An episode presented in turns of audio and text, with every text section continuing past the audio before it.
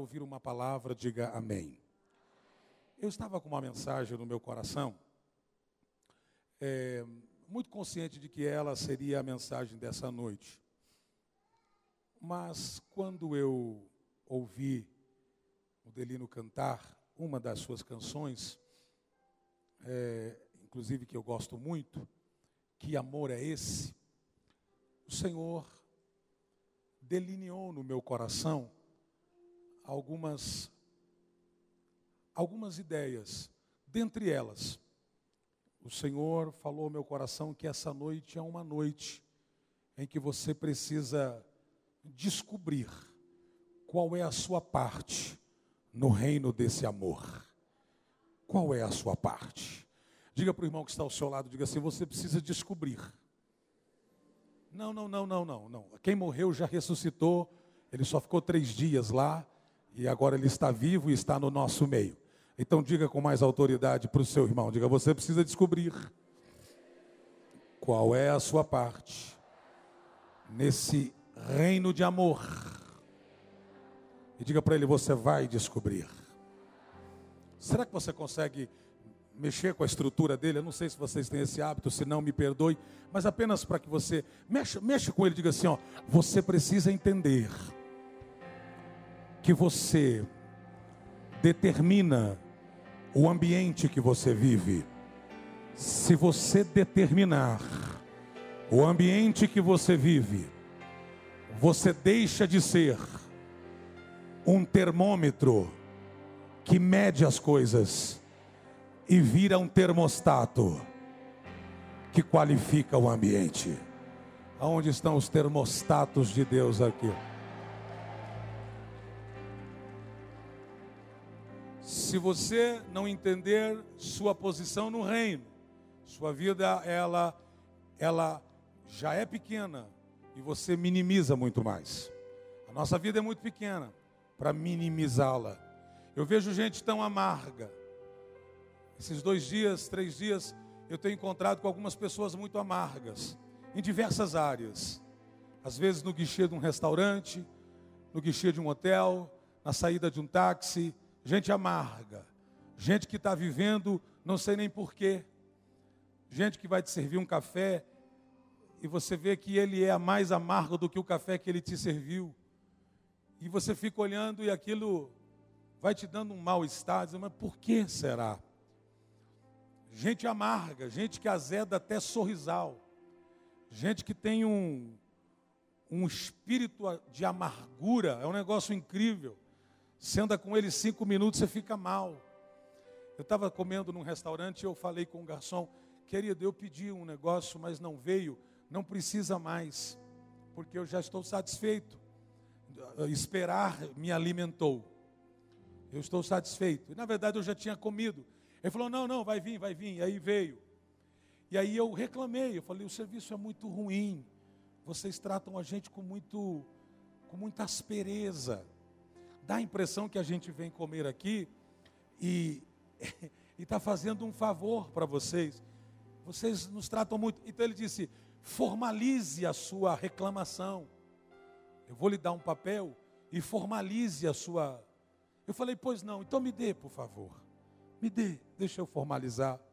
Aí ele falou: mas fale que o garçom te atendeu bem. Gente amarga o mundo está cheio de gente amarga. Mundo está gente amarga, gente azeda. Eu entendi que a vida é tão preciosa que quando você descobre que ela é melhor do que aquilo que você imaginava que é, você vive mais feliz. Você vive amando mais, abraçando mais, beijando mais. Eu não estou aqui dando uma apologia aos namorados, mas aos namorados casados. Beija mais, abraçar mais sentir o calor. Eu digo para os meus filhos: vocês podem crescer, inclusive o nosso, o nosso mais velho está maior do que eu quase. E ele, ele faz exercícios abdominal e não sei quê. Ele quer ficar é, igual o pai. Não entendi, não entendi. Bullying é crime, eu queria só avisá-los. E aí ele fica todo. Eu falo, escuta, você pode crescer, ficar grandão, fortão, do jeito que você quiser, eu vou te beijar enquanto eu viver. Eu vou te agarrar, vou te beijar, vou. Eu sempre falo isso, mas de um tempo para cá ele começou a ficar beijoqueiro e, e começa e me abraça. E, e semana passada nós estávamos deitados na cama, na cama dele, eu fui lá, peguei, ele dorme com cinco, seis travesseiros. E, e, aí eu peguei um travesseiro, botei no meio da perna, botei o outro atrás. Falei, e aí, meu filho? Ele desligou o videogame, estava tava escutando uma música enquanto ele jogava videogame, só deixou a música, aumentou o volume, deitou no meu ombro. E começamos a conversar. E eu saí do quarto e fui para o meu quarto, disse para minha esposa, ele está muito apegado, é muito gostoso isso. Sabe de uma coisa? A liberdade, a graça de Deus é tão maravilhosa que você precisa entender que os pequenos momentos da tua vida, eles serão maximizados se você injetar nele muito amor, muita graça. E esta noite é uma noite do amor de Deus derramado sobre esta casa. Eu não sei se tem alguém que recebe esta palavra. Mas eu vim dizer, levante a sua mão, por favor, se você puder, levante sua mão. O amor de Deus está sendo derramado e alguém sairá daqui sentindo-se amado, sentindo-se respeitado. Levante mais alto a sua mão. Aquele que te ama está aqui. Ele está aqui. Oh, haramando ramai. Shurimacontoramaso. Essa igreja acredita em palavras proféticas. Levante então sua mão, recebe esta palavra. O amor de Deus está sendo derramado sobre você e em você, e será tão grande que outras pessoas também vão querer sentir o mesmo amor.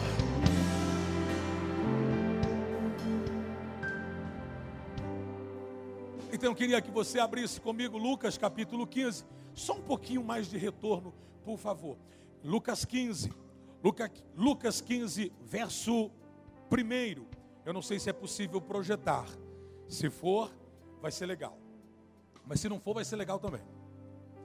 Ok? Lucas 15, verso 1. Aí, apareceu um teclado aí. I love you. Vocês são maravilhosos. Muito obrigado. Segura um pouquinho. Olha o texto. Leia comigo, por favor. Um, dois, três. Todos os publicanos. Não, não, me ajude. Vocês podem me ajudar? Eu não tenho dinheiro, não sou Silvio Santos, não consigo dar dinheiro para todos. Mas vocês podem me ajudar? Vamos lá. Um, dois, três. Todos os publicanos estavam se reunindo para ouvi-lo. Verso 2: mas os fariseus e os mestres da lei. Volta o verso 1. Veja que no verso 1 está exemplificado o primeiro grupo de pessoas que estavam reunindo-se para ouvi-lo. Veja que a expressão pecadores nessa versão está grifado, está entre aspas, porque é a ideia que se conota dos publicanos. Eles são conhecidos como os pecadores. O status quo deles é pecadores. E o verso 2, o verso 2 diz: "Mas os fariseus e os mestres", então o texto original diz que os publicanos, os pecadores e os fariseus e os mestres estavam ali no mesmo grupo criticando a Jesus. Este homem recebe pecadores e come com eles. Jesus tem uma relação com os pecadores super interessante. Jesus compartilha a mesa com eles. Jesus oferece um relacionamento com os pecadores. Veja bem, aquele que não comer comigo e não beber não tem parte, diz ele. Por isso que eu acredito muito nessa coisa de você compartilhar, oferecer a comida para alguém sentar com alguém, gastar um tempo comendo com alguém. Eu não janto com qualquer pessoa, eu não almoço com qualquer pessoa. Você precisa entender isso. Isso é um segredo de êxito da vida daqueles que sabem aonde querem chegar. Eu não posso andar com alguém que não quer alcançar algo que seja superior àquilo que eu quero. Eu preciso andar com alguém que tem alguma coisa para perder. Porque se eu ando com gente que não tem nada para perder, quem perde sou eu. Então eu preciso estar focado e andar com pessoas que sabem aonde querem ir. Se você anda com gente que sabe para onde vai, então você vai com pessoas identificadas. Identificação é um código, diga código. Não, me ajuda, fala mais alto, diga código. Identificação é um código, e através desse código, se você souber, ou seja, se você descodificar, se você acessar, se você tiver acesso àqueles que têm código, ou seja, aqueles que têm identificação, que sabem para onde vai, então você entra ou não. É igual um ônibus. O ônibus tem um código. Lá no ônibus diz um, um bairro daqui, não sei. Um, alguém pode me ajudar? Guaraná? Não, Guaraná, perdão. Guará. Guará. Guaraná, de onde eu tirei essa palavra? Perdão. Guará. Então, você entra no ônibus do Guará. Para onde vai esse ônibus? Para onde vai esse ônibus? Ok. No meio do, do, caminho, o motorista levanta e diz: Senhoras e senhores, eu decidi que vou. Um bairro oposto, por favor. Ah, eu entendi abacaxi, eu estou com dificuldade de. Sobradinho. Aí o cara fala: Sobradinho, o que, é que você faz? Você diz: Ah, já paguei mesmo. Já paguei, estou aqui dentro. Bora para Sobradinho. Você faz isso? Não. O que é que você faz? Não, você não desce. Você vai reivindicar ao motorista que ele cumpra aquilo que ele disse que faria. E se ele não estiver disposto a fazer, então aí você desce. Nem todos aqueles que andam com você nesse ônibus da vida chegará no ponto final. Nem todos chegará no ponto final, mas você vai chegar. Esse amém, eu vou de novo. Você vai chegar. Eu disse, você vai chegar. Deus não vai mudar a rota da sua história. Deus escreveu algo sobre você. Eu sei a respeito de vós os planos que eu tenho. Planos de bem, não de mal, para vos dar o que o seu coração deseja. Eu sei, diz o Senhor. Quem é Ele para saber? Ele é tudo. Gostei do glória, eu vou de novo. Ele é tudo. Ele é aquele que lá em João capítulo 1, que é o verbo de Deus que fez todas as coisas, e sem ele nada do que teria sido feito, nada do que foi feito seria feito, inclusive você. Às vezes me dá a impressão que as pessoas acham que Deus é um velho gagá que está com um, bastão na mão e dizendo: cadê, cadê, cadê os botões? Cadê, cadê, cadê? Pega, pega, ah, aquele lá, pega, pega. A impressão que dá é de que Deus perdeu o controle, que Deus está absolutamente isento daquilo. Não, mas quando eu olho para Deus, eu vejo Deus segurando-me na palma de Sua mão. Alguém está aqui nesta noite e ele olha para a mão e diz: Eu não te deixarei, eu não te abandonarei, e você vai chegar aonde eu quero que você chegue. Você vai chegar Alguém crê no que eu estou dizendo aqui? Talvez meia dúzia, mas se tiver, levante a mão. Eu disse: Você vai chegar. Você vai chegar. Agora, se você vê Lucas como médico, ele tem uma profissão muito peculiar e ele é muito detalhista. Se você estudar os evangelhos, você vai perceber que Lucas é o que mais expõe os detalhes das narrativas dos evangelhos. Ele aqui faz questão de no 15 capítulo do seu evangelho, do evangelho de Jesus Cristo, narrado por Lucas, escrito por Lucas e vivenciado por Lucas. Uma coisa é você escrever aquilo que você ouviu, outra coisa é você escrever aquilo que você viu, outra coisa é você escrever alguma coisa que você participou. Lucas vê, ouve e participa. Ele está de onde? Ele vai papirando na alma o que está acontecendo aqui. A Bíblia diz que se aproximam de Jesus dois grupos. Dois grupos de pessoas conhecidas. Primeiro, os publicanos, chamados também de pecadores. O segundo grupo são os mestres, os caras que conhecem muito, os, os a última bolacha do pacote, a Coca-Cola gelada do deserto da Arábia. Os caras que sabem. A questão não é saber. Salomão diz que aquele que a, a pior coisa do ser humano é pensar que já chegou. Eu vou de novo. A pior coisa do ser humano é achar que já chegou. Porque aquele que acha que já chegou não saiu. Eu vou de novo. Aquele que acha que já chegou é porque ainda não saiu. Porque a ignorância trava. A ignorância te, te paralisa. Te paralisa. A, a ignorância, ela te mantém seco. Salomão diz que ela corrói, inclusive os ossos. Você vai mirrando. Quem acha que sabe e já chegou, é porque na verdade não avisaram a ele que ele ainda não saiu. Mas Salomão diz que aquele que ainda acata o conselho, esse pode sim chegar. E mesmo quando chegar, ainda dirá: nada sei.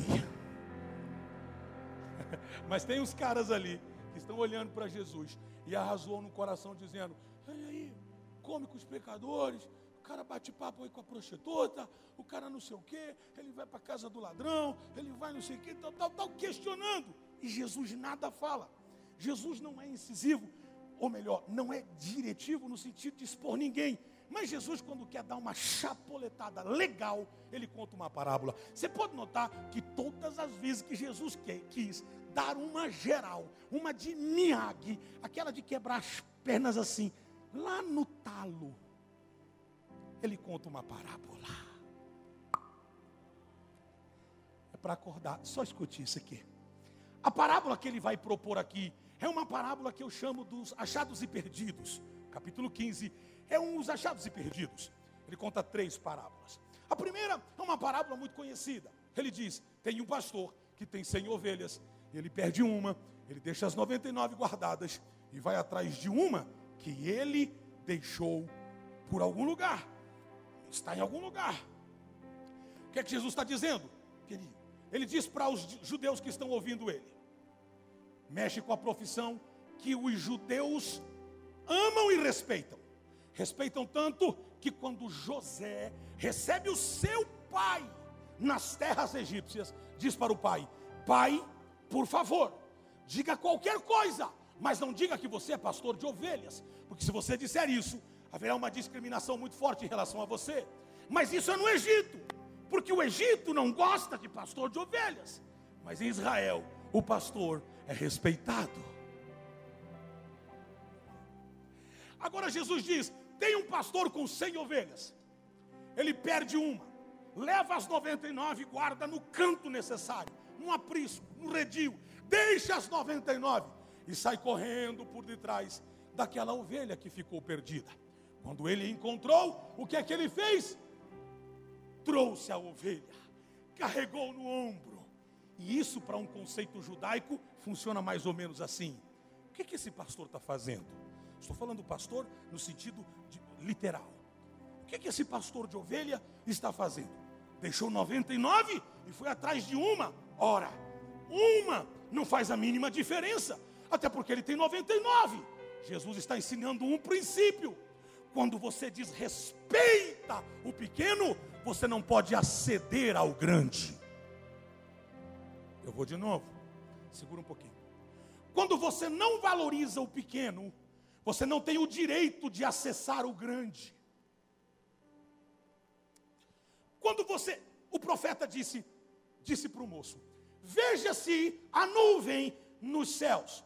O moço vai, volta e diz: Não há nuvem. Vai de novo. Não há nuvem.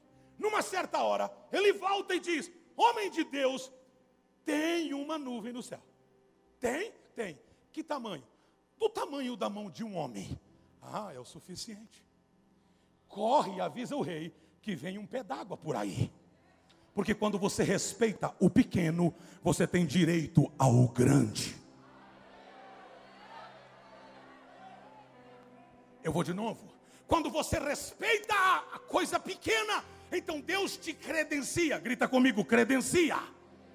Avisa o teu irmão, se o hálito ajudar, fale alto, diga: Deus te credencia. Está todo mundo com a boca boa hoje. Vai, diga: Deus te credencia para algo superior. Só quem crê faz alguma coisa aqui nessa casa. Eu nunca vi alguém que menospreza o pequeno ter acesso ao grande, a não ser que por através da corrupção chegue até o grande, mas o corrupto tem o dia para começar e tem o dia para terminar. Mas aquele que respeita a pequena nuvem tem direito de mergulhar-se nas águas que virão sobre. Alguém acredite no que eu estou ministrando aqui.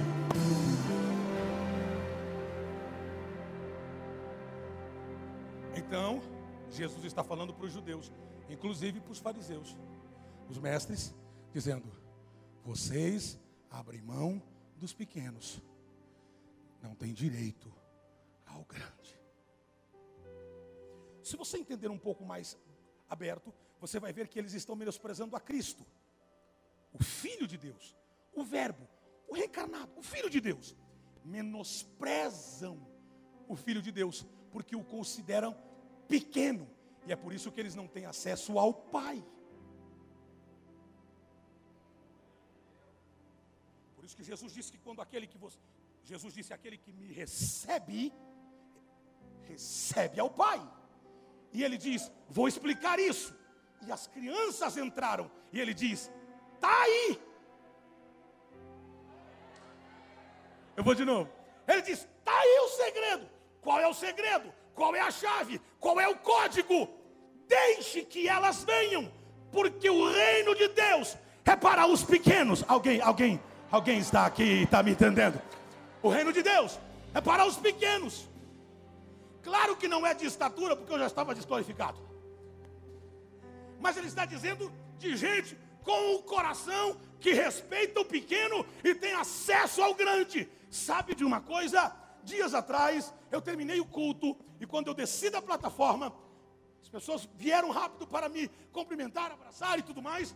E quando eu prego, eu transpiro muito. Então eu saio rápido, troco de roupa e volto. Para cuidar um pouco da saúde. Quando dá, dá tempo. Mas ó, quando eu desci, uma irmã me pegou e me abraçou. Ela era enorme. Dava aqui mais ou menos na minha cintura. E ela me abraçou. Aqui pela minha cintura. E ela me abraçou e apertou e apertou. E ela falava alguma coisa. Mas como ela era muito pequenininha. Eu também abracei assim, meio ela na cabeça assim. E eu não escutei nada que ela falou. E quando ela me desabraçou, eu disse: Tudo bem, querida. Ela disse: Tudo bem. Muito obrigado. Falei: Meu Deus, o que foi isso? Que manto foi esse? E fui embora. Depois eu descobri, ela compartilhou com alguém. Eu precisava daquele abraço. Eu vou de novo. Eu precisava daquele abraço. Você gostou da mensagem? Ah, da mensagem eu não lembro. Mas você gostou do louvor? Ai, do louvor também não lembro. Mas a aquele abraço. Eu vou aqui na minha esquerda. Aquele abraço. Porque coisas pequenas, ainda que são coisas feitas para as pessoas, têm o um apreço de Deus, porque Deus não ama coisas, Deus ama pessoas. Mas Deus usa as coisas para tocar as pessoas. Tem alguém aqui comigo? Faz alguma coisa nessa noite aqui. Que amor é esse? Agora, se você entender que amor é esse, você tem que escutar o que ele está dizendo, porque Jesus está ensinando a parábola do amor, a parábola do amor. Mas como amor? Claro, o amor do pastor demonstrado por uma ovelha pequena. Os judeus estão ouvindo. Os pecadores nessa hora já estão batendo no peito dizendo: Eu sou ovelha perdida, estou lascado. Sou eu, sou eu, sou eu, sou eu. Mas os especialistas estão dizendo: Isso é um absurdo. Como é que pode? Eu conheci, eu me relaciono, eu digo sempre minha esposa: quanto mais eu conheço gente que tem igrejas extraordinárias, mega, eu não estou falando igreja grande, eu estou falando igreja Mega Power Plus Extra Vibe. Estava dias atrás com o Cash Luna, lá em Guatemala. Quando eu entrei na igreja, eu senti o cheiro. Eu falei, Cash, eu falei, Pastor Cash, esse cheiro. Ele falou, qual é o cheiro? Eu falei, ele falou, eu falei, canela. Ele falou, muito bem, canela. Quando as pessoas entram na igreja, sentem o cheiro de canela. Aonde eles sentirem o cheiro da canela, eles vão se lembrar da igreja. Lembrei dos banheiros fedidos que eu usava. Que eu tenho trauma até hoje, quando eu entro num banheiro fedido, digo, isso aqui lembra a minha igreja, quando eu congregava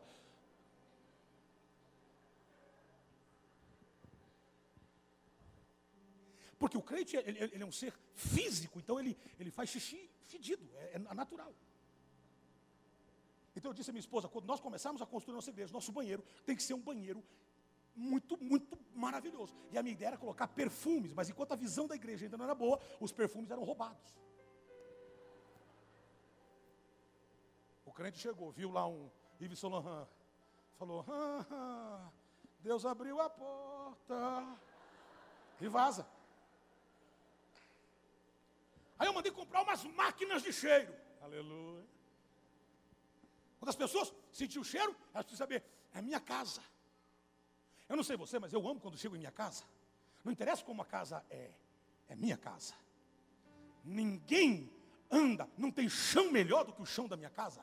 Não tem lugar melhor para colocar as minhas pernas do que debaixo da minha mesa. Não tem cama melhor do que a minha cama. É a minha casa. Aleluia. Sabe o que está faltando na gente? Só entre nós. Fala para ninguém.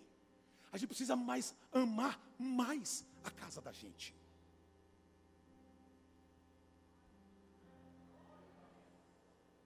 Pastor, eu amo a minha casa. Não, mas não é só aquela lá não.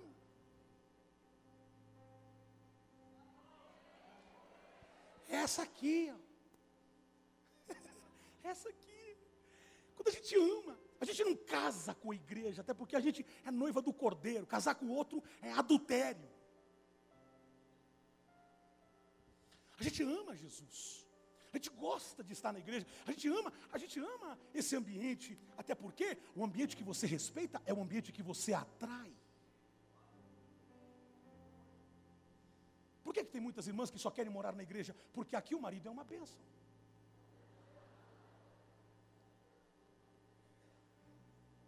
Lembro-me que o porteiro, irmão Orlando, da nossa igreja lá em Londrina, o Orlando, um dia, nossa, ele contou uma experiência e foi muito legal, que chegou um casal e o menininho falou assim, o pai cumprimentou o, porteiro, oh Orlando querido, e o menininho falou assim, ô oh, mãe, não é esse Orlando que o pai fala lá mal dele lá em casa? Cala a boca moleque, deixa o diabo te usar não. Falei, não, eu só estou perguntando.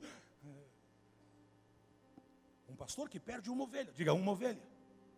Fala mais alto, uma ovelha. Ele tem quantas ovelhas? Cem. Ele perdeu uma. Quantos por cento ele perdeu? Um por cento. Levante seu dedinho assim se você tiver. E diga um por cento. Fale mais alto, enche essa bocona e fala um por cento. Jesus está ensinando o segundo princípio. Se você não corre atrás de 1% que você perdeu, você perde 10%. Que a prova? Tem uma mulher que tem 10 dracmas e perde uma. Ela tem quantas dracmas? E ela perdeu ela perdeu 10%. Perdas são crescentes se você não cortá-las. Perdas são crescentes se você não cortá-las. Por isso que eu não deixo de dar aquele abraço, mesmo que seja 1%. Estou me empolgando aqui, vai ficar. Tá, eu vou falar aqui. Por isso que eu não abro mão daquele abraço, daquele beijo, daquele cheiro, porque aquele beijo, aquele abraço pode significar 1%, mas eu valorizo aquele 1% e continuo com 100%.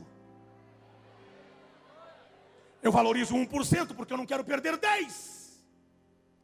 Então você perde 1% hoje, deixa de abraçar, deixa de beijar, deixa de cheirar, deixa de dizer te amo, deixa de dizer boa noite, deixa de dizer bom dia, e amanhã você perde mais dois, mais três, mais quatro, e daqui um pouco você está ao lado do inimigo.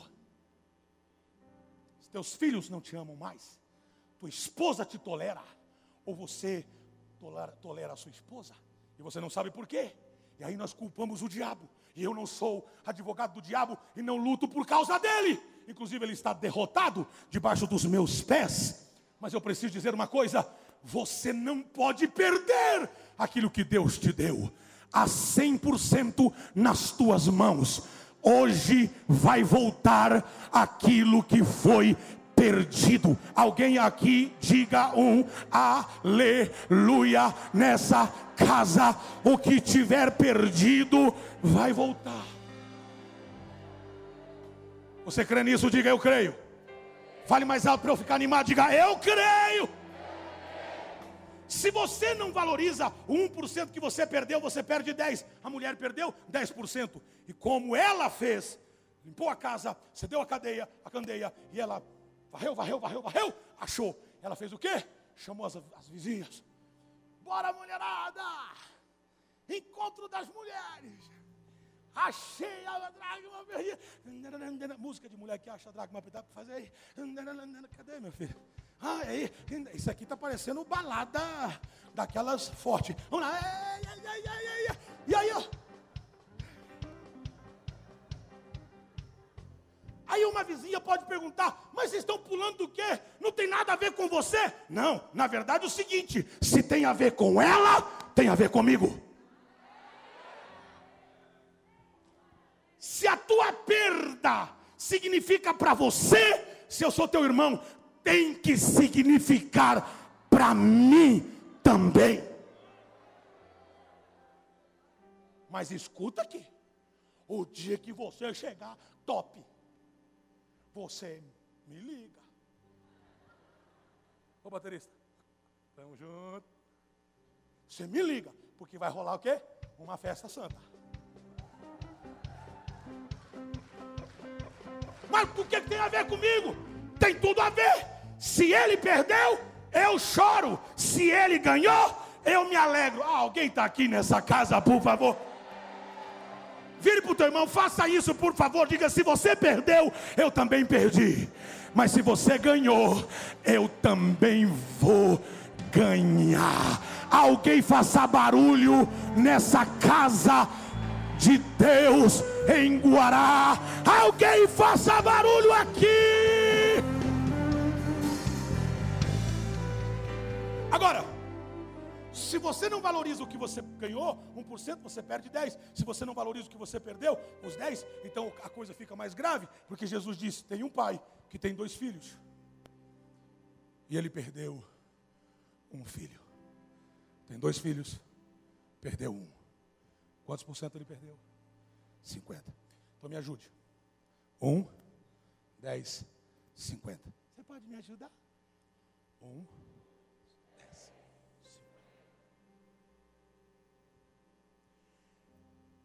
Não valorizou o que você tinha, perdeu um.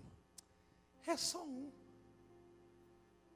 Daqui um pouco, é só dez. Eu tenho mais nove. Daqui um pouco você diz, é a metade. Pior, que Jesus imprime o bisturi para dizer que aquele pai que perdeu 50%, na verdade, tinha perdido 100%. Mas eu tenho uma boa notícia para essa casa. Obrigado pelo glória a Deus. Tem gente que gosta de boa notícia. Eu vou de novo. Eu tenho uma boa notícia para essa casa. Quem perdeu um, hoje é restaurado. Quem perdeu 10 vai ser restaurado. Quem perdeu 50 vai ser restaurado. Agora, a notícia boa é: até quem perdeu tudo, hoje volta e recebe tudo de volta. Se vai aplaudir a Jesus, faça bonitinho. Agora, eu quero começar a pregar o que Jesus ensinou. Então, como amanhã é feriado, né? Ok. Estou brincando. Amanhã eu prego cedo, inclusive. Estava pensando sair daqui já para pregar lá.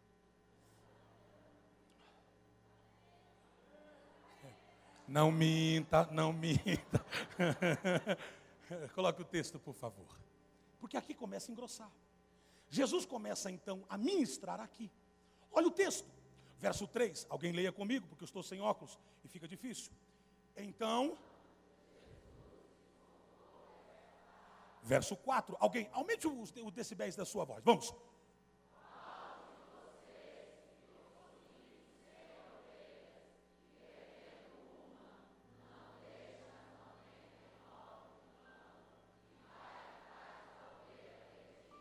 Segura. Oh, desculpa, desculpa, interrompi. Segura. Ele faz uma pergunta, mas ele não tem uma resposta. Adiante o versículo. Vai para o verso 7, 8. 8. Qual a mulher, ou qual é a mulher que possuindo dez dracmas e perdendo uma delas, não acende a candeia, varre a casa a procurar atentamente até encontrá-la? Não tem resposta. Segue o texto. E aí você vai chegar no texto do capítulo 15 e o verso de número 11. No verso 11, Jesus continua e diz: Um homem tinha dois filhos. Quantos filhos tinha esse homem? Ele está falando para os judeus. E os judeus respeitam sua descendência, seus filhos. Então agora ele vai tocar na ferida. E ele diz: tem um pai, um pai judeu, que tem dois filhos, tem uma prole, tem dois filhos, tem dois homens, tem dois varões, tem a possibilidade da sequência da sua própria geração, tem dois depósitos de possibilidades. E um deles, quem? O mais novo. Os judeus ficam com o pé atrás. Por quê? Porque é o mais novo.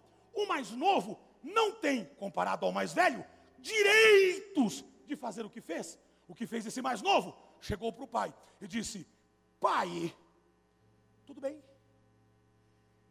Pai, eu quero bufunfa, money, dinheiro, plata, tutu, din-din. Ele não pede dinheiro, ele pede a parte, diga a parte. Fale mais alto, por favor, diga a parte. Agora veja o texto. O texto diz que o pai ouve o filho que diz: Pai, vírgula, quero a minha parte. Diga, por favor, minha. Esse cara só pensa nele. Mas esse pai pensa neles. Eu vou de novo. Esse cara pensa nele. Eu quero a minha parte. E o pai pensa neles. Isso tem nome. Que amor. Segura, segura. Esse amor não dá para explicar. Por quê? Porque o pai ouve o filho que diz: Quero a minha parte da herança. Dois pontos. Assim, o velho sai, vai no banco, chama os caras e diz: contabiliza o que tenho, vê quanto que eu tenho, vê quanto tudo que eu tenho, quais são as minhas propriedades, soma, porque eu tenho uma diligência. Mas o senhor vai fazer alguma coisa? Não me pergunte, só me dê o valor. Qual é a minha total parte em tudo? o senhor tem tanto, ok.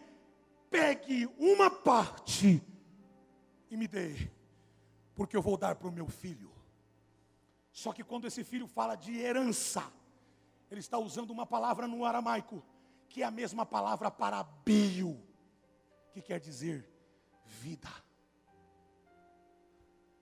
O pai deu a vida. O pai deu a vida. O pai foi e deu a vida e disse: Eu tenho dez e vou te dar cinco, porque os outros cinco é do teu irmão. Mas na verdade eu só teria que te dar isso quando eu morresse. Mas pelo que eu sinto, eu já morri no teu coração. E como você já me matou no seu coração, e eu já não tenho mais possibilidade de acessá-lo, porque eu só acesso o coração dos outros através do amor. O resto é balela, o resto é corrupção, o resto é conveniência, o resto é conchavo, o resto é negócio, o resto é é, é, cambalacho, o resto é qualquer coisa menos amor, mas com o amor eu consigo tocar as cordas da sua alma e reger o seu coração. Alguém está aqui nessa noite e eu sei que o Espírito Santo está aqui, e sabe qual é a palavra de Deus para você e para mim? Mesmo que você peça a pio, eu já te dei. Eu vou falar de novo aqui. mesmo que você peça a parte que te toca, mesmo sendo essa parte, ela só teria direito de chegar às tuas mãos quando eu, diz o Pai, partisse. Então você herdaria o que é teu, mas já como que você me matou dentro do seu coração, eu não te mato, eu dou o que você quer, porque o amor não baixa ao nível do ódio para responder, o amor continua altaneiro e responde ao ódio com amor.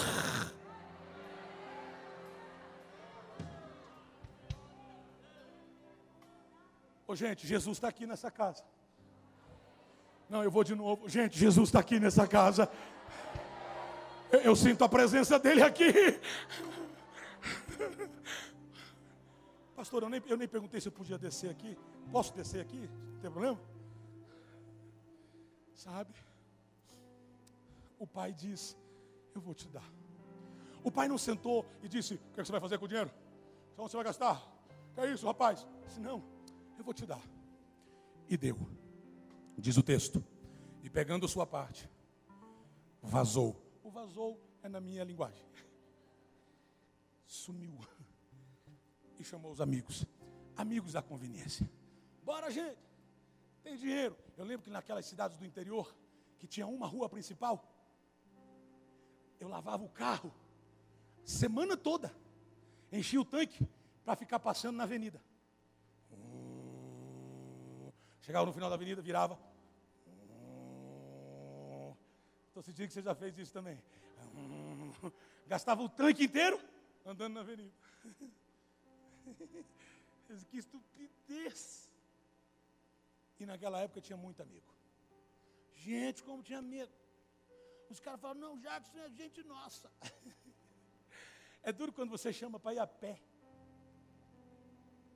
Os amigos estão todos ocupados. Cara, não vai dar. Falei, tá bom. Eu lembro que quando Deus começou a me abençoar, eu sempre fui abençoado. Mas tem uma hora que Deus.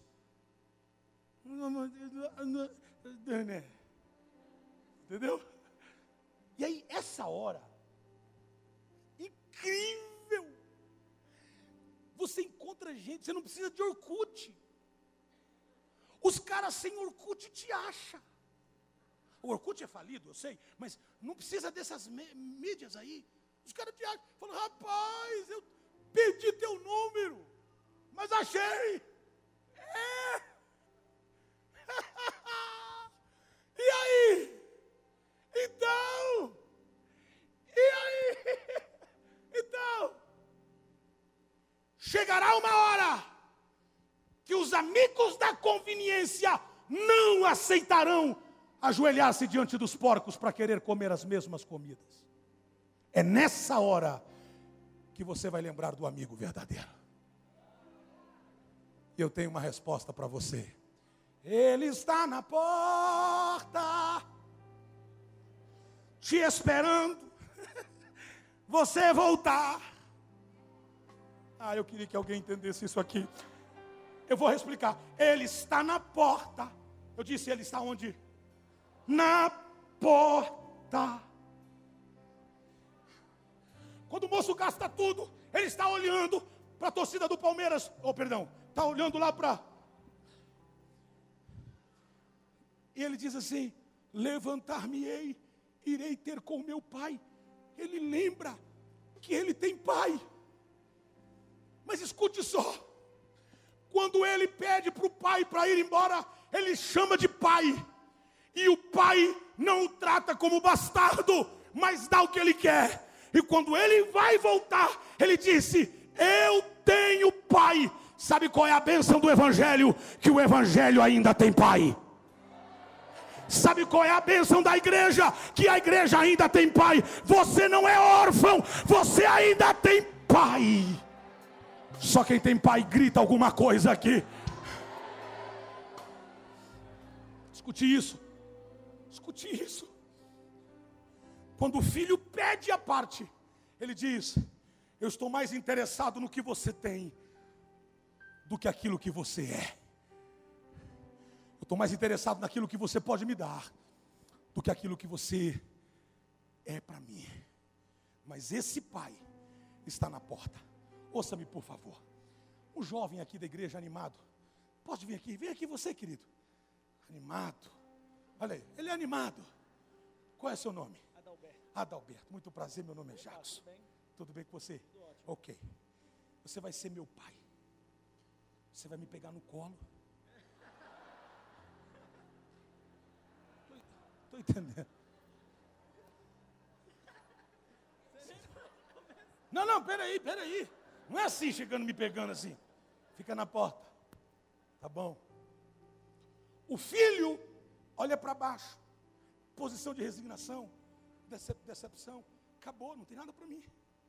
O filho está olhando para baixo.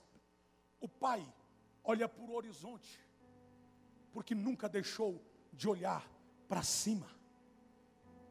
O pai olha para o horizonte, para o horizonte. Olhe para o horizonte, pai. Porque você vai ver o filho olhando para baixo, mas ainda você poderá vê-lo, porque mesmo olhando para baixo, ele ainda estará na posição horizontal. Escute isso. A posição vertical, quando você olha só para Deus, quando você tem uma visão de Deus, eu sou de Deus, eu não preciso mais de ninguém, eu sou de Deus, e esquece essa posição de horizonte, a posição de lado das pessoas que andam com você, é sinal que você parou de olhar para cima. Pegou? Porque só consegue olhar para os lados quem primeiro olhou para cima. O filho vem, olhando para baixo, está mal, e ele está dizendo na sua memória as seguintes palavras: Pequei contra ti, pequei contra os céus, vou- vou- me, me ajuda, me faz um dos seus jornaleiros. Mas o pai, aguenta pai, ele está doido para me abraçar. Mas o pai está de olho nele. O pai está do quê? Fala mais alto. O pai está? Deixa eu te ajudar. Seja o filho. Não vou passar vexame aqui, tem irmão filmando ali. Olha para baixo. O pai olha para o filho. E a Bíblia diz que o pai, vendo o filho de longe. Você podia dar um amém aqui. Por três razões. Primeiro, ele nunca tirou o olho de você. Segundo, ele sabe que você está longe, mas está se aproximando. Terceiro, ele vai quebrar o protocolo, porque ele é de uma família sacerdotal. Crianças correm, mulheres podem correr, mas numa família sacerdotal judaica, o sacerdote não pode correr não pode sair correndo, porque corrida era sinal de atraso. Mas esse pai diz: Eu não estou nem aí para o que eles vão dizer. Levantou as saias e começou a correr, e começou a correr, e abraçou o filho. Que amor é esse? Eu não quero explicações, eu não quero detalhes da sua vida, eu não quero saber o que você fez ontem, hoje de manhã. O que eu quero é desfrutar desse momento. Se alguém crê, levante a sua mão o mais alto que você puder e diga: Esse é o amor que eu creio.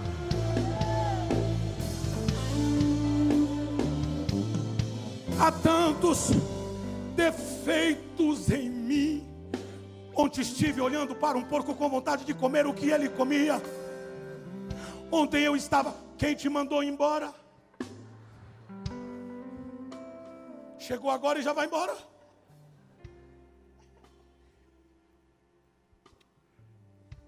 Sabe o que nós estamos precisando? É amar mais. Eu descobri que esses grandes homens, em que Deus deu a eles igrejas megas, amigos que tem 60 mil membros, outro tem 92 mil membros, um que tem 240 mil, mil membros. E eu fico perguntando, cara, o que, que você faz? E eu vejo o que eles fazem. Eles ainda não se esqueceram das pessoas. E eu sinto que essa igreja você é lembrado. E o amor de Deus está sendo derramado aqui nessa casa. Eu não sei se você crê, mas eu vou profetizar, porque alguém vai crer, alguém vai crer. Essa casa passará por um crescimento extraordinário, porque haverá manifestação de amor tão poderoso nas ruas de Brasília, nos bairros de Brasília, na cidade de Guará. Alguém creia nisso e diga alguma coisa aí. Aproveita agora e dá um abraço nesse vizinho que está do seu lado aí agora. Dá um abraço nele aí agora. Dá um abraço nele aí agora.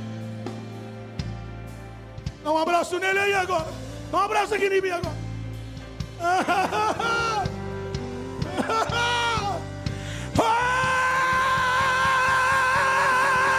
que amarece. Sabe o que vai acontecer com a igreja de Deus de Guará? Vai ser uma igreja que vai oxigenar amor, vai respirar amor. Não que ela não tenha, mas o Espírito Santo diz que tem uma nova plataforma de amor, que essa igreja está subindo agora. Alguém creia nisso e faça alguma coisa aqui.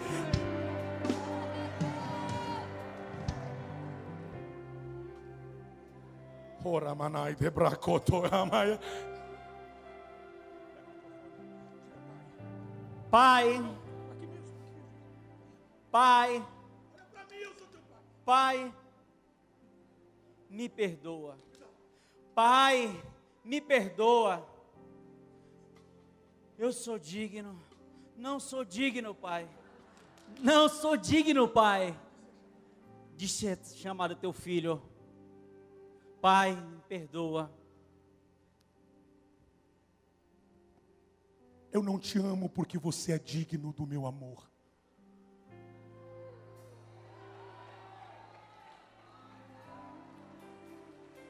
Eu te amo porque eu sou o amor. Nada que você fez diminui o meu amor, e nada que você poderá fazer terá capacidade de aumentar o meu amor. Eu te amo, diz o Senhor. Alguém que recebe esse amor, manifeste-se aqui agora. Manifeste-se aqui agora. Yeah! Yeah! mas que amor é! O amor está aqui! Fica de pé, fica de pé, fica de pé!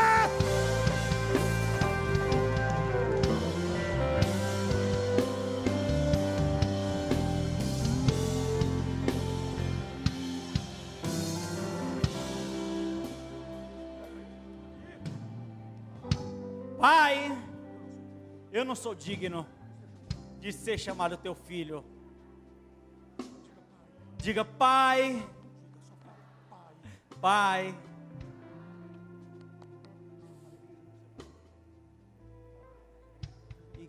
Igreja, não precisa repetir nada, igreja. Eu vou falar.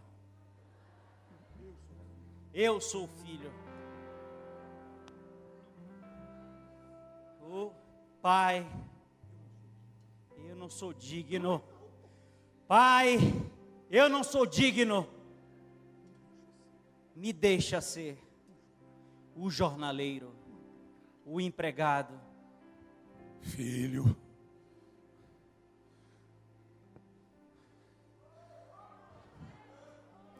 o staff de empregados está cheio.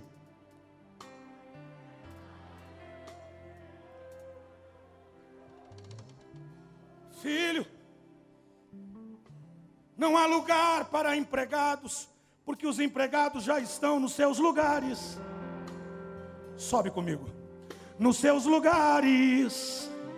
Ah, não há lugar para serviçais, porque todos os lugares de serviçais está ocupado, mas tem um lugar vago, tem um lugar vago, tem um lugar vago, tem um lugar vago. Eu disse o quê?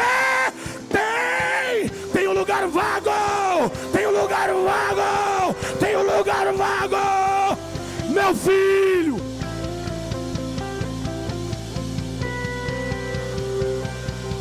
Levante a sua mão.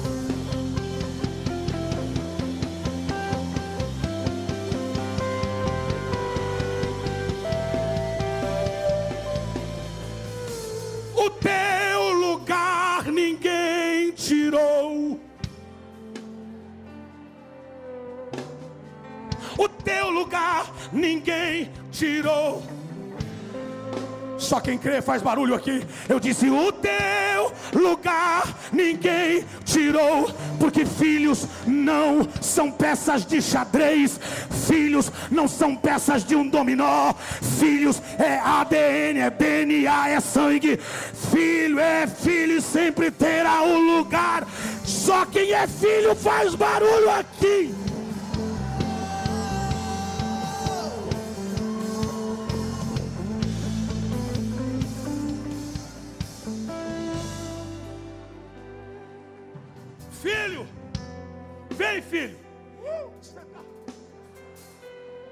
Não aguento.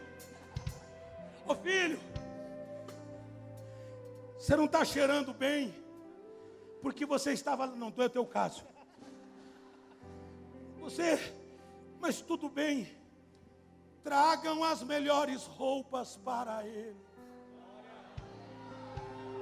Você não, você não me entendeu? Eu vou de novo.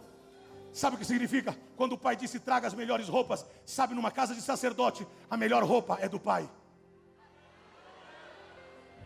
Eu achei que você ia dar um glória a Deus mais gostoso, eu vou aqui desse lado. A melhor roupa não é do irmão, a melhor roupa é do pai. E o pai disse: vai lá e pega minha roupa, tem o tamanho dele. Oh my God.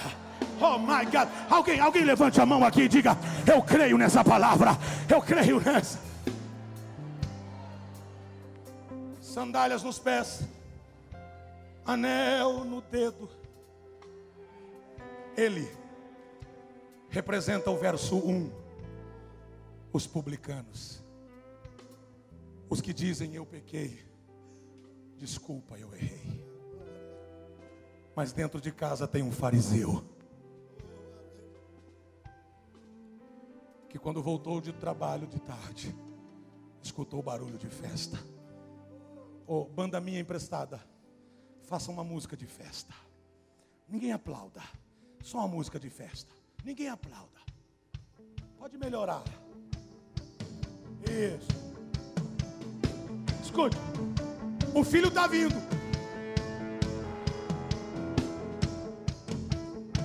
Não, não aplauda. Como é que tem música de festa se eu não estou lá? crise farisaica.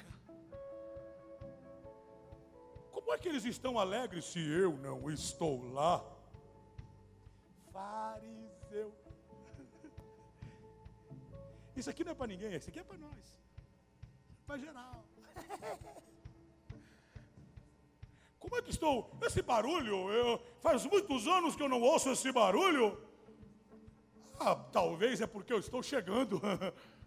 E quando ele chega, ele pergunta para um funcionário. Ele não pergunta para o pai. O que é está acontecendo aí? E o funcionário doidão diz assim: Patrão, você não vai acreditar. Teu irmão, patrão, teu irmão, ele voltou. Teu pai está doido lá. Teu pai está dançando na sala. Teu pai está pulando. Inclusive, teu pai mandou matar aquele bezerro cevado já está na churrasqueira. Hã? O quê? Fariseu está na casa do pai, mas não tem coragem de se alegrar com o seu irmão.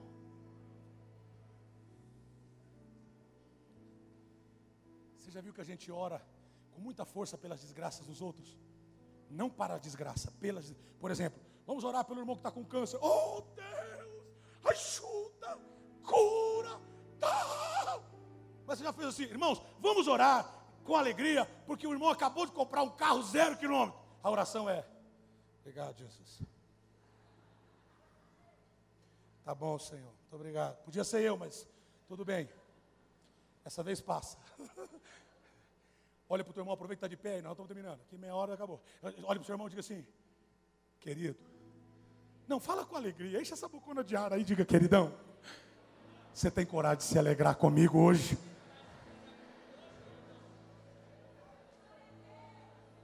Fala para ele assim, ó. Mesmo se você não for o centro das atenções, você se alegra comigo hoje. Só quem tem coragem dá um grito de glória a Deus.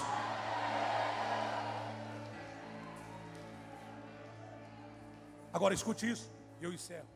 Essa noite tem os dois grupos aqui. Os dois irmãos estão aqui.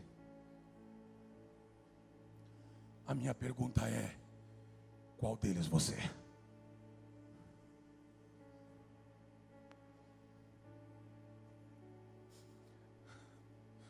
Jesus falou que subiu dois homens para orar.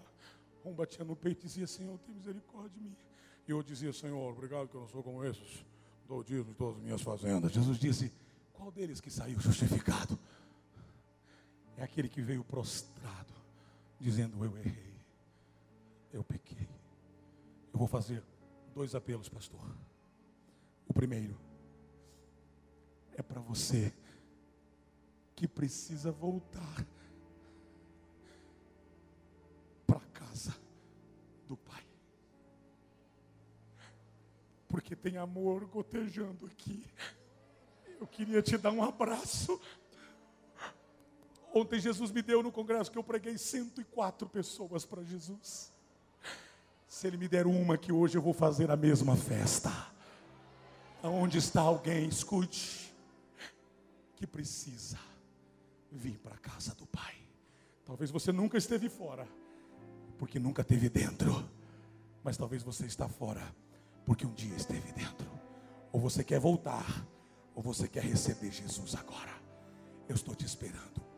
Sai do teu lugar agora e vem aqui à frente. Enquanto o meu irmãozão Delino vai cantar. Vem, vem,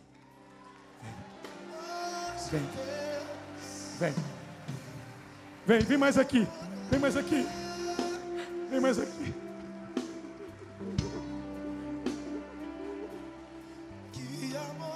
Vem, vem, vem, vem, vem, vem, vem, vem, vem, vem, vem, vem. Eu queria ter um abraço muito grande, mas o pastor está aqui. Vem, bispo. Fica do meu lado, bispo, aqui. Vem! Vem! Vem, bispo, vem! Aqui do meu lado, bispo. Aqui do meu lado. Será que alguém pode glorificar a Deus aqui?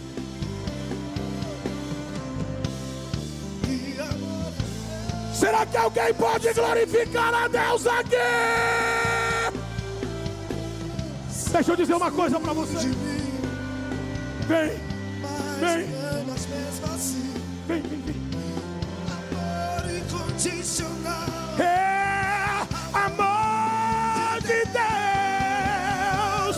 Que amor é Que amor é esse, meu Deus? Yeah. Que amor é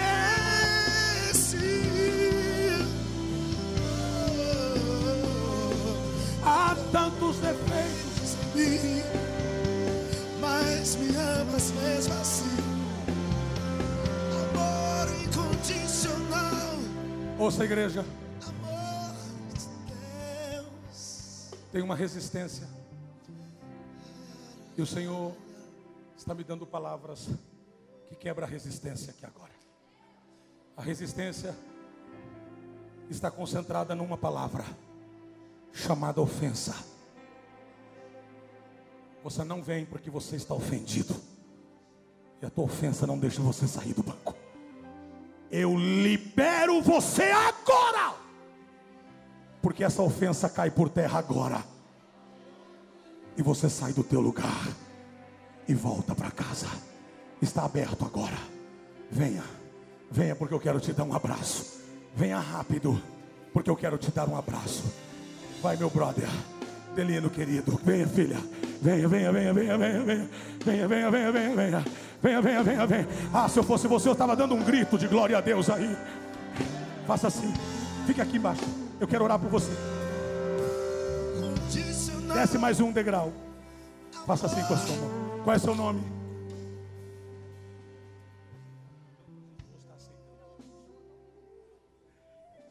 Vai ser achado. Você vai ser encontrada hoje. Aqui vai ter duas bênçãos, porque é São Paulino ainda. Aqui é duas bênçãos. Olha, está vindo mais alguém? Venha, venha, venha, venha.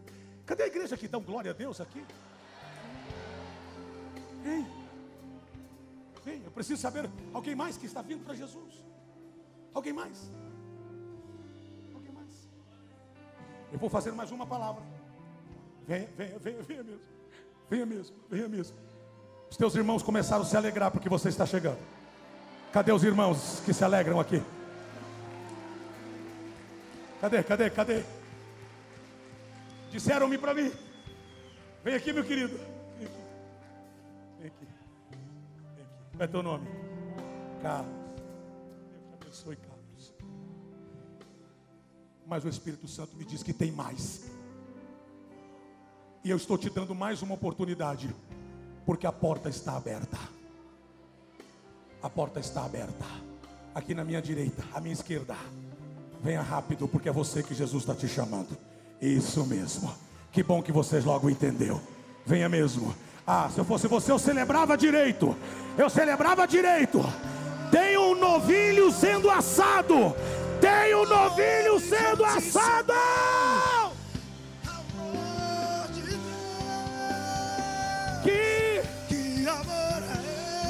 Levante as suas mãos e cante o mais alto que você puder. Que amor é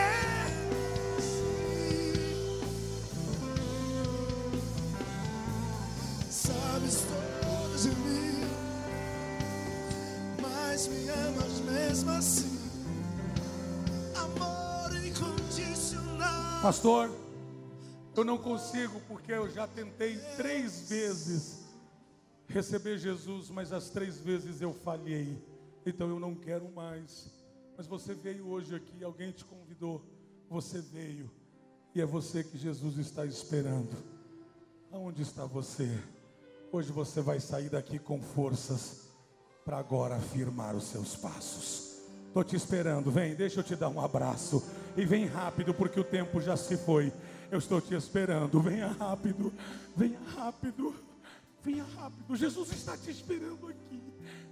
Ele está te esperando aqui hoje. Eu preciso que você venha, porque hoje é a tua noite. É Hoje é o dia que você consegue firmar os seus pés. Aonde está você?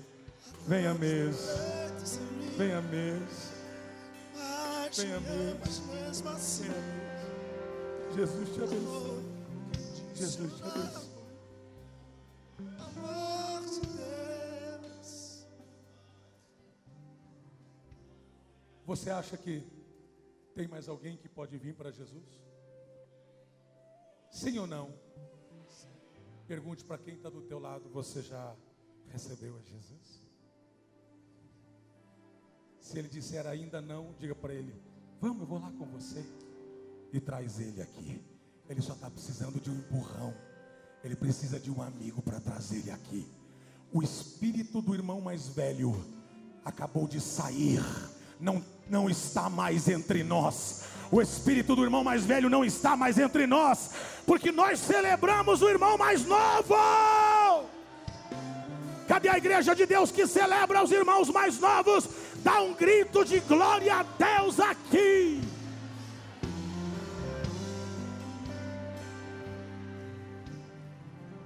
Vou orar por eles. Olhem aqui para mim, por favor. Olhem aqui. Qual é o teu nome? Hã? Locirlan? Você tem 20, 22? Quantos anos você tem? Só isso? Você tem esse tamanhão todo? Queridinho, escuta só o que eu vou dizer para você.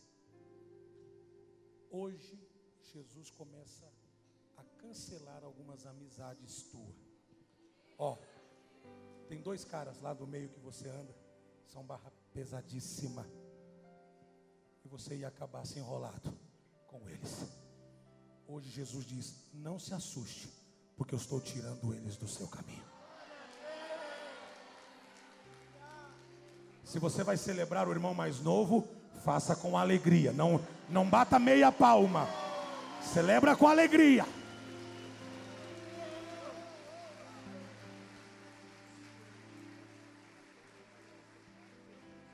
Olha que coisa maravilhosa. Até os seguranças que vieram dar auxílio para o Congresso estão vindo para Jesus.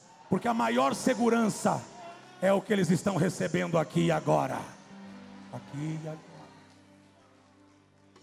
Eu vou terminar orando por eles. Como é seu nome? Mateus. Você tem quantos anos? Agora não vou nem chutar porque o irmão aqui. Você tem uns 15, 16, quase. Ô Mateus, você tem nome de discípulo. Você vai funcionar como discípulo. Você é dessa igreja aqui? É? Cadê o líder de jovens daqui? Pastor de jovens. Vem aqui, meu queridão. Dá um abraço no Mateus aqui. Mateus vai te ajudar aqui. Ele vai trazer uma galerinha pesada aqui. A galerinha que ele vai trazer é da barra pesada, mas vai ser barra poderosa. Eu preciso de alguém celebre a Deus aqui. Nós vamos orar por eles. Senhor, eu não sei você, mas eu estou tão feliz com eles aqui. Que eu já estou sentindo o cheiro do, do, do bovilho sendo assado. Do, do, eu não sei se é profético o que eu estou falando aqui. Mas tá. Ai, que coisa boa. E eu estou escutando música. Lá, lá, lá. Lá, lá, lá, lá, lá, lá, lá. Eu estou vendo o pai no meio da sala. Ah. E eu estou vendo o irmão mais novo, que no texto de Lucas não entra em casa, mas o da igreja de Deus entrou em casa e disse: Uau, meu irmão voltou! Jesus escreve o nome deles no livro da vida, com letras que não se apagam, porque eles te recebem hoje. Eu te agradeço por esse milagre. E a igreja diz: Amém. Agora, olha para cá, todos vocês. Quando vocês virarem para lá, vocês vão ver o que os irmãos de vocês são capazes de fazer. Um, dois, três. Vire para lá. Amor incondicional. Se alguém puder vir abraçar, vem abraçar, vem abraçar, alguém vem abraçar. Alguém saia do lugar e vem abraçar alguém aqui. Yeah!